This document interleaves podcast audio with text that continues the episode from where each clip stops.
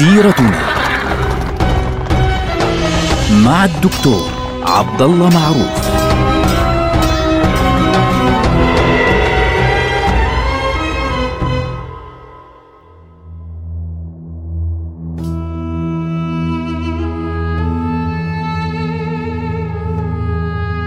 السلام عليكم ورحمة الله وبركاته. سيرتنا سيرة هذه الأمة العظيمة، نبدأها مع سيرة النبي صلى الله عليه وسلم.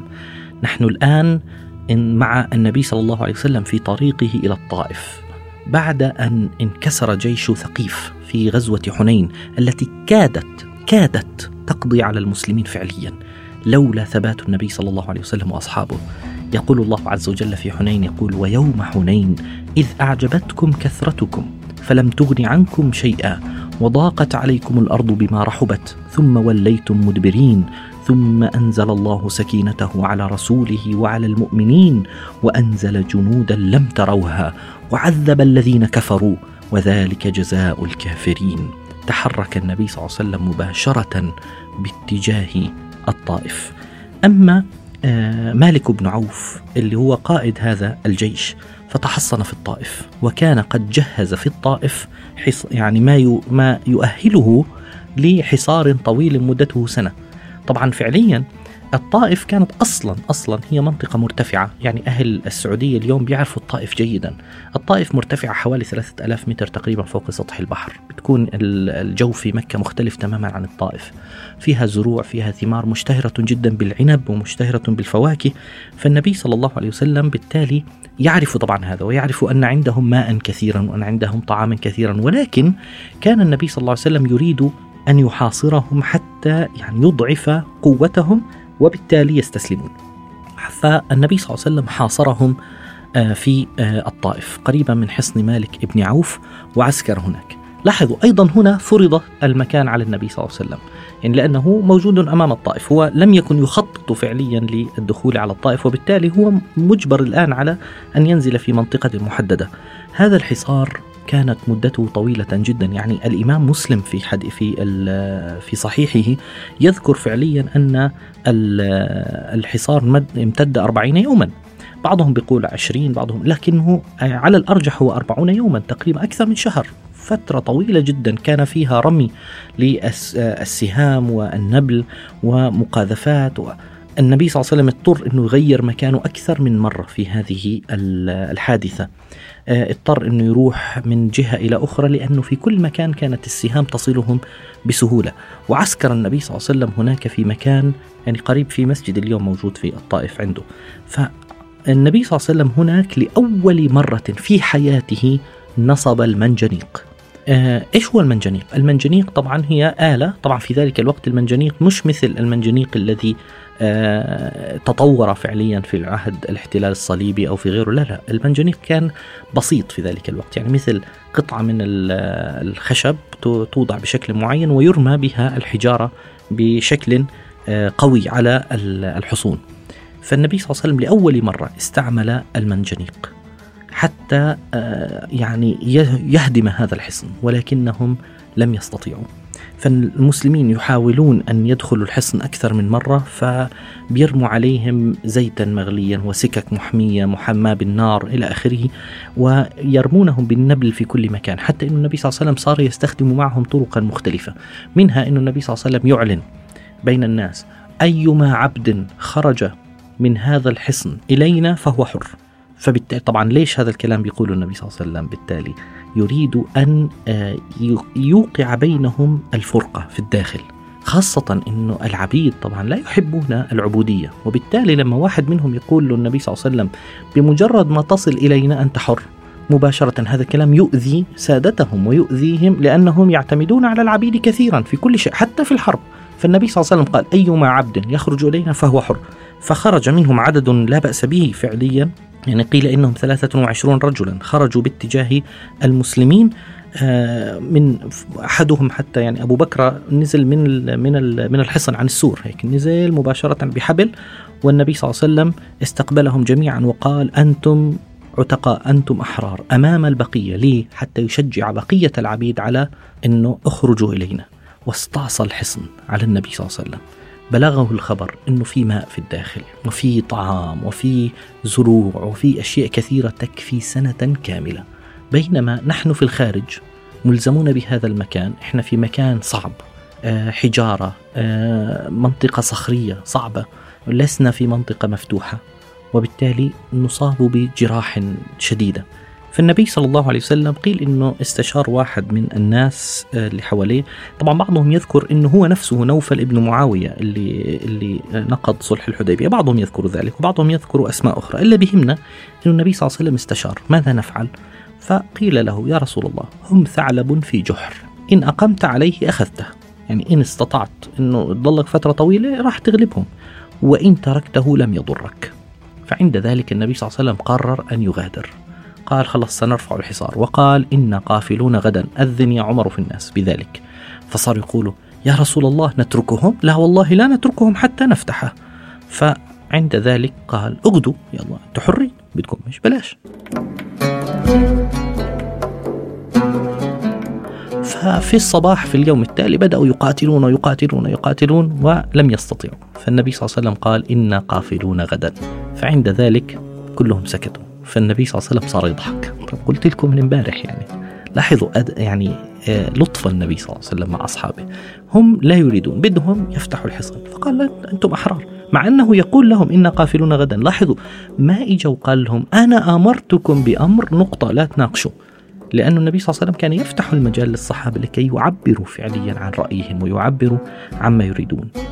فلما تجهزوا للخروج جاء واحد من الصحابة من كثر ما تأذى المسلمين من حصار الطائف قال يا رسول الله أدعو على ثقيف. فرفع النبي صلى الله عليه وسلم يده فقال أحدهم هلك الثقيف، راحت خلاص انتهت. فإذا بالنبي صلى الله عليه وسلم يقول اللهم اهد ثقيفا وأتي بهم. إخواننا لأجل ذلك ثقيف أسلمت اقتناعا، أسلمت وآمنت اقتناعا مش بالقوة. طبعا هذا الكلام سنذكره في حلقة قادمة إن شاء الله عز وجل كيف أسلمت ثقيف، ولكن اللي بيهمني هنا أنه دعا هذه الدعوة الجميلة ثم ذهب بنفسه من الطائف حتى نزل بالجعرانة، وبدأ ينتظر في الجعرانة لعل ثقيفا يعني وهوازن يسلمون.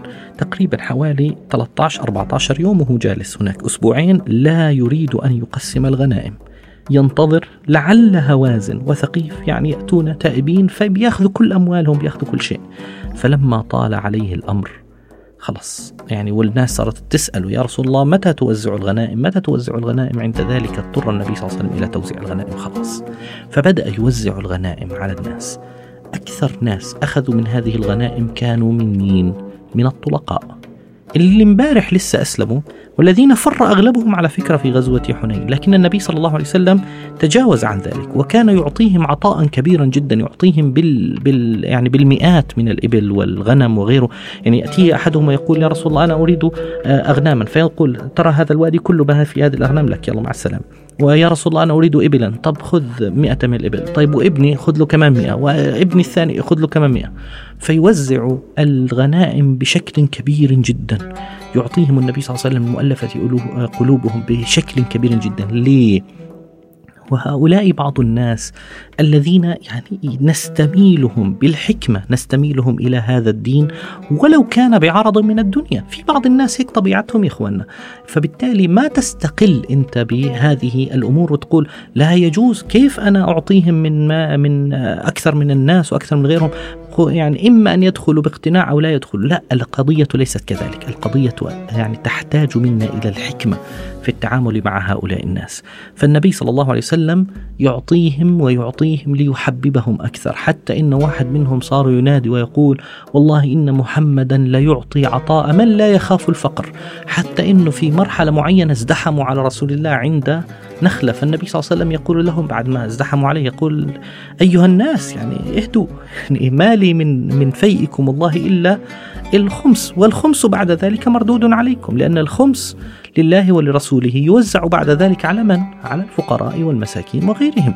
فبالتالي النبي صلى الله عليه وسلم أعطاهم من كل ما يريدون، ولكن بقيت مجموعة واحدة من المسلمين لم يأخذوا شيئا، هم مجموعة وحيدة الأنصار.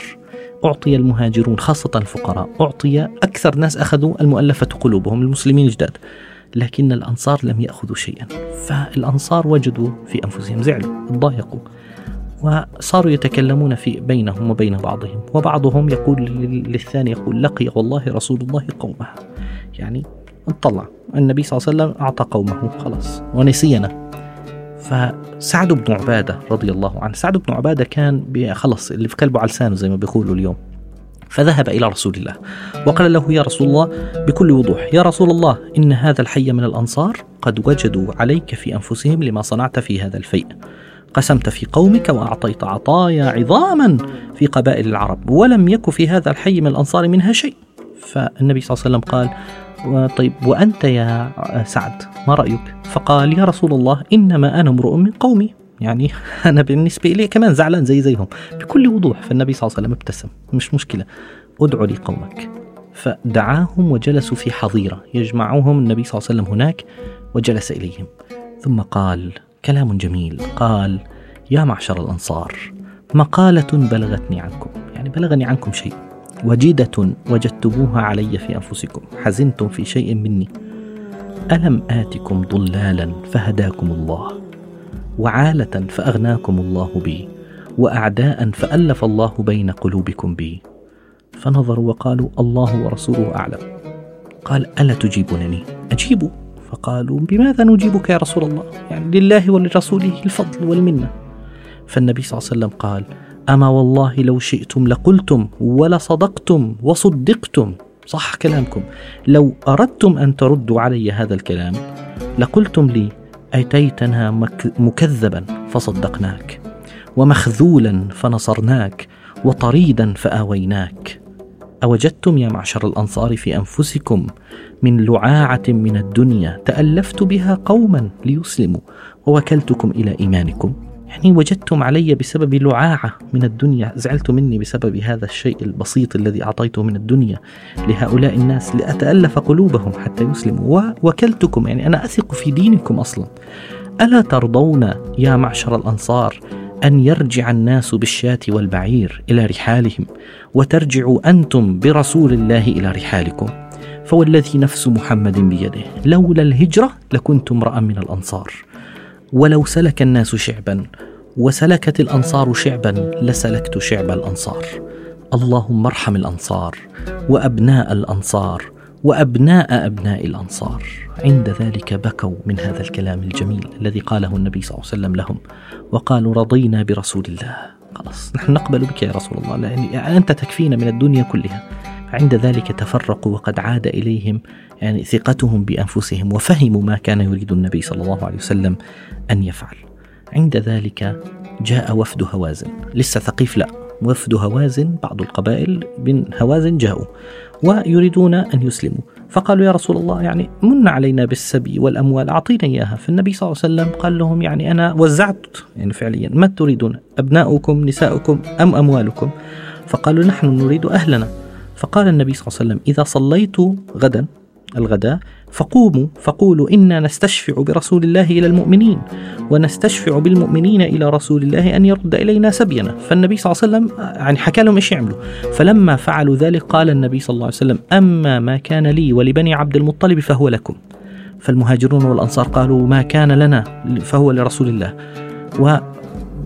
صارت تقول للقبائل كلها باستثناء قبيلة واحدة الأقرع بن حابس قال أن ما أنا وبنو تميم فلا لا نريد، لكن كل المجموعة الأخرى قالوا نردهم. فالنبي صلى الله عليه وسلم أخذ من الأقرع بن حابس بعد ذلك أرضاهم ورد السبايا لهم، وانتهى الأمر على ذلك. حادثة واحدة فقط حدثت مع النبي صلى الله عليه وسلم أثناء توزيع الغنائم، أن رجلا جاءه أثناء توزيع الغنيمة، فلما رأى النبي صلى الله عليه وسلم يعطي المؤلف قلوبهم ولا يعطي البعض الآخر، إيش قال له؟ قال له اعدل يا محمد. فغضب رسول الله حتى احمر وجهه، قال له ويلك من يعدل إن لم أعدل. فعمر لما رأى ذلك قال يا رسول الله ذرني أضرب عنقه، هذا المجرم الوقح الذي يقول هذا الكلام للنبي صلى الله عليه وسلم، أنت أتقى من رسول الله؟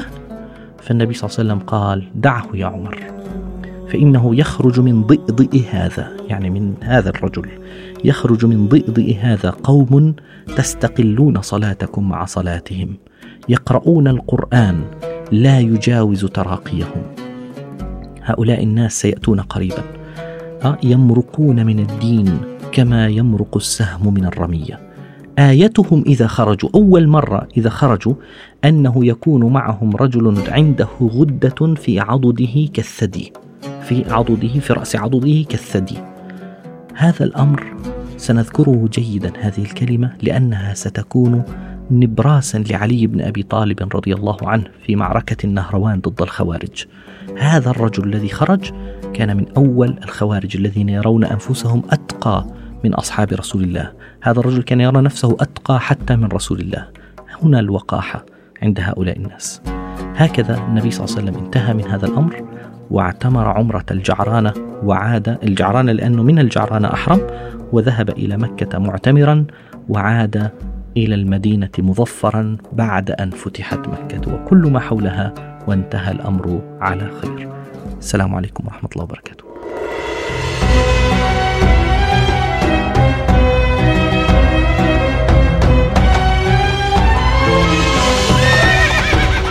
سيرتنا مع الدكتور عبد الله معروف.